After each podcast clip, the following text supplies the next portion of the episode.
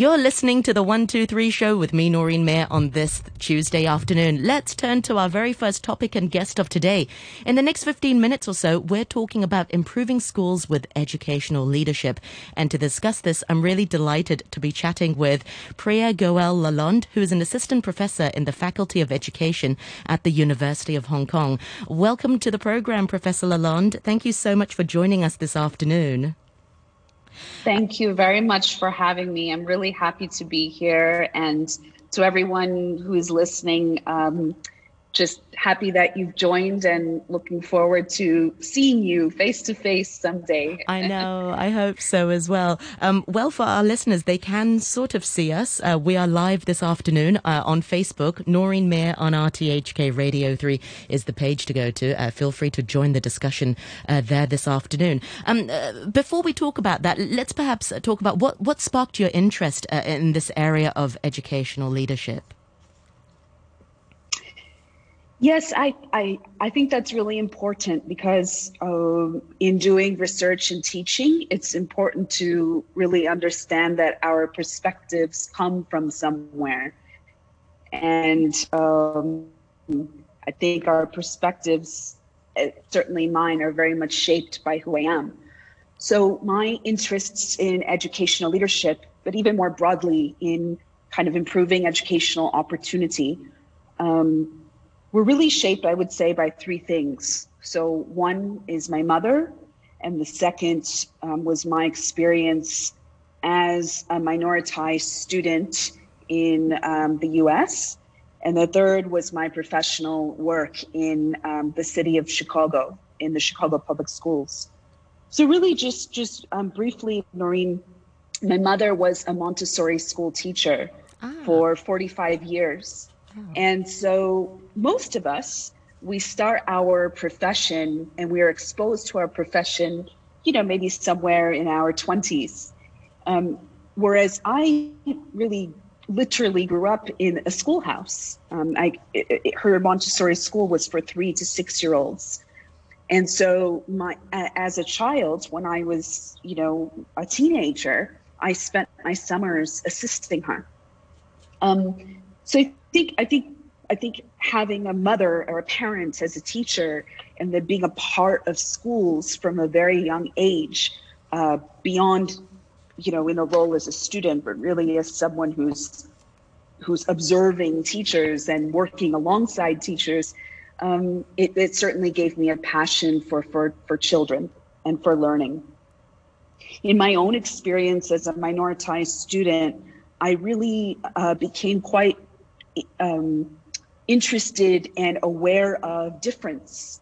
I was very different from my friends. I was very different from my teachers. I was very different from my peers. Um, and so I would say that gave me a certain appre- appreciation and interest in what it means to support all students and what it means to affirm and appreciate diverse students. And then, thirdly, in terms of my professional experience, um, my work in the Chicago Public Schools was uh, at first as a teacher of primary grades and then as an administrator in a secondary school. And um, this is a really massive school district. So in Hong Kong, you know, we have one big system, right? The territory of Hong Kong is one big system. Well, um, Chicago and, and, and, everywhere in the US, there, we've got many, many, many sort of small school systems. Chicago is the third largest. Um, there's, there's something like 650,000 students, and schools are really different. Um, schools, schools are really different in terms of um, cultures, in terms of approaches to curriculum and instruction and assessment. And schools are also really different in terms of um, uh, teachers and, and principals and leadership and sort of how those relationships work. And so, in my experiences in a few different schools, I became really interested in kind of um, the role of leadership and the role of policy in, in creating educational opportunity. And so, I think, you know, with my kind of childhood and, and, and, and observing my mother and then my own experiences as a student, and then my professional experiences, it really then brought me to a place where I wanted to um, do research that's in schools that supports leaders uh, who are, by the way, can be teachers as well, right? Leaders can be teachers. To really think about um, how policies and practices um, can make a positive change I'm so glad you mentioned that point where, you know, teachers can be leaders because a lot of the times when you think of school policies and when you think of leadership, uh, the top down approach comes to mind. And perhaps that's the, the, the case for, for, for many uh, schools um, and, and, you know, even, even in, in offices. Um, uh, I see you've got also a special interest in school culture. Uh, perhaps let's talk a little bit about the different styles of education leadership that you've come across and that you're currently uh, examining in, in your research. Yeah, so I mean, what's what's interesting about kind of traditional or top-down leadership is is actually that's really how leadership has functioned um, across the world, both in education systems but also in governments. Absolutely. And I think at that point uh, we, that the connection is lost. Uh, we'll try to get uh, Priya back uh, this afternoon. Uh, Priya Goel Lalonde joins us. Um, she's an assistant professor uh, from the Faculty of Education at the University of Hong Kong. Right, Priya, we managed to get you back. The, the, the connection was gone just, just as you sort of said uh, the top down approach exists in schools and also in government. I promise we're not trying to censor you. Um, it was just, it's just an, uh, an unfortunate loss of connection. Sorry, go on. So yeah, it's it's nothing sort of out of the ordinary because that's a sort of approach that we've all, we've often seen uh, in many Cor- different bodies. Correct, correct. So w- what I was saying was that when we look at the earliest research um, and the earliest thinking on leadership, uh, we actually didn't focus on leadership. We focused on leaders, right? So we had a lot of kind of books and rhetoric that were about um, what does a leader do? Who is a good leader? And characteristics of a good leader, for example, qualities that a good leader uh, should have. Yes, yes. And so now, actually, we're in a great place where if we come back to the, the sort of schools and education, what we've seen in, in the past 50 years of, of um, intensive research is that we really need to be thinking about leadership as an organizational dimension. So, yes, the people matter, but what we talk about in a couple of different leadership styles or frameworks, um, such as distributed instructional leadership or leadership for learning or um, instructional supervision. These kind of contemporary frameworks, what they do is they say leadership is not uh, about a particular event, it is not about a particular person or a particular goal. Instead, leadership is situational, it's contextual, and it's something that must be, and even if you don't want it to be, it actually is spread throughout a school organization.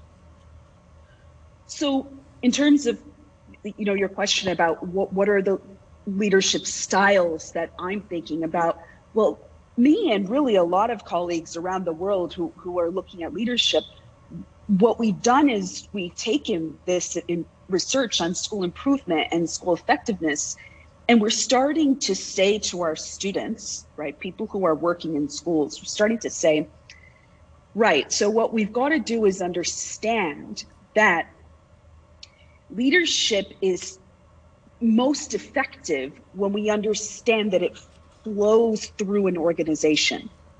Right? So, for example, a lot of leaders are involved in um, providing great professional development for teachers.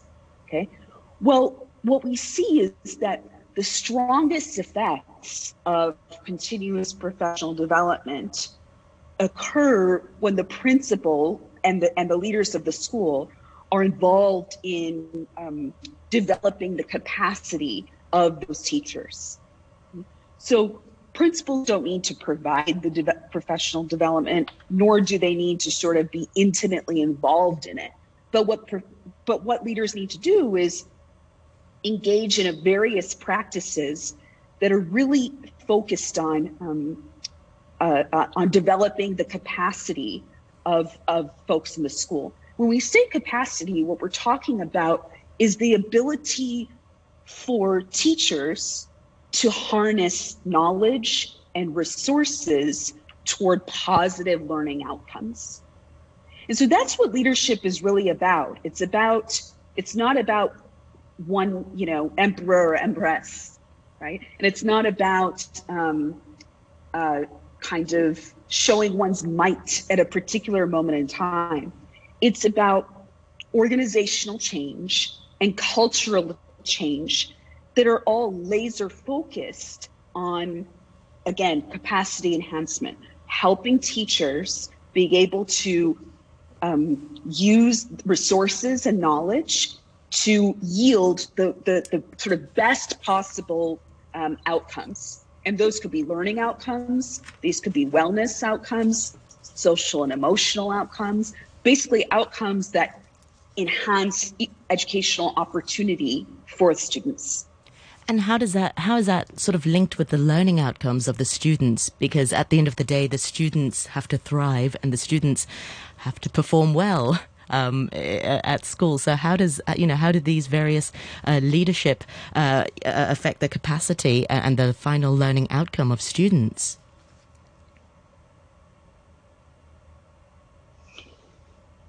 Yeah, so this is where things get a little complicated. Because um, you can have something that works really well ways. on the level of the teachers and management, but then it has to sort of some somehow translate. You know, uh, uh, you know, something that teachers sort of sit around and principals sitting around the table saying, right, you know, this is the direction for our students. But sometimes it, it may not actually translate in that sort of whether it's uh, emotional well-being or whether it's uh, you know the final exam outcomes. Mm-hmm. Yeah, I think I think Noreen, you're you're touching on perhaps what is the most major challenge that that um, leaders face, which is what I would characterize what you're saying. Um, the way I would characterize that is that there's a real tension between school reform and school improvement. Okay, so these are two very different things, but we often talk about them in the same breath. So, really briefly, when we say school reform, we're really talking more about structural changes and performance outcomes. When we say school improvement, we're talking about people, processes, uh, we're talking about practices. We're talking about that kind of roll up your sleeves, challenging day to day work of, um, of, of, of, of kind of learning and wellness and, and social and emotional well being, um, relationships, things like this. So the, the, the challenge for a leader becomes I think this is you know true for Hong Kong, but it's really true for any leader in any school in any context. But the challenge becomes keeping school improvement in the forefront of one's mind whilst also understanding that um, school reform is is is there. Accountability is part of is part of is part of the game these days. So uh, schools are going to be ranked and rated. Principals and teachers are going to be ranked and rated, and uh, students reap the consequences of that. I don't think that they're mutually exclusive. That is to say that a school that's struggling with performance, but then also whose children and communities are struggling with um, wellness, right? Um, we can think about both of those things at the same time. Okay, we can we can take steps to improve student and community wellness and also improve student performance. For me, uh, for me, leadership research and school effectiveness research tells us that the thing that a leader needs to be laser focused on is professional culture. That means establishing strong, healthy, sustained relationships that are grounded in trustworthiness. Okay. Um, we we've seen actually that trustworthiness is not really sort of a philosophical, esoterical, abstract concept. It's actually something that shows has been shown in research to be um, a major pillar of uh, the improvement of school climate, school culture, and thus school improvement. Right. So, so when you're talking about kind of the issue of, you know, uh, reform not translating to school improvement, it's often because um, we're so laser focused on school performance. And then what happens is we lose sight of, uh, we lose sight of what we need to do to help teachers build capacity. We want teachers, um, we want teachers to uh, uh, uh exert positive influence on um, the school um, at the classroom level, and then also socially among the teacher community. So to do that, we have to really foster kind of a climate wherein teachers are um, uh, uh, cultivating trustworthiness among one another. Yeah. Um, Priya, you mentioned uh, the, the point just now about culture. Uh, you know, what comes to mind is also how does sort of how how might the school performance be affected by the culture and politics in the school, you know, um, or even externally outside of the school? Yes, leadership is organizational, and then a, a, a big part of cultivating cultivating leadership throughout an organization is uh, supporting the development of, of adults, and to do that we have to create a professional culture wherein we're sort of guided by a shared mission, guided by a shared ethic. And that really can only happen um, through an atmosphere of trust. And look, that takes a long time to build. It's it's complex and it's not easy, and uh, it, you know, change change is slow. And establishing trusting relationships, um, it's it's, it's a long it, process. It takes time. Yeah, mm-hmm. I, I, suppose. I mean, can stu- students are also the stakeholder in, in all of this? But you know, when you think of sort of school improvement and educational leadership, um, again, I'm going to use the term sort of top down because you don't really hear much from the students. I mean, how much is the feedback from students sort of taken into account uh, when it mm-hmm. comes to building capacity and also sort of school reform? Hmm. Well, you know I mean, who uh, are the stakeholders? More, pa- parents, more, yeah, teachers, and yeah, yeah, more than we think, right? I think I think there there are a couple of different ways of looking at this. So maybe, perhaps, one of the best things that's come out of accountability and competition, right? The competition landscape in in, in, in Hong Kong is a, is is ripe for this. Is that um, students and parents, uh, students and parents, I wouldn't say that they have a voice, but certainly they are positioned as a consumer. Yeah. Okay. So when we look at things like the direct subsidy scheme, um, and when we look at, of course, you have the whole international schools kind of landscape. What we see is that, you know, students and parents um, certainly have educational options. Now, I would not go so far as to say students and parents have choice, because that's two very different things. Um, the, the idea that students and parents have choice is is in some sense sort of false because there actually isn't a great deal of choice. But they have um, certain options. If you don't like this right. school, then you can go to another school with, sure, with a similar sure. sort of um, sure, curriculum. Sure. Sure. So, so right, exactly. So there we've very much, at least at a at a simple level, distinguished. I think between options and choice.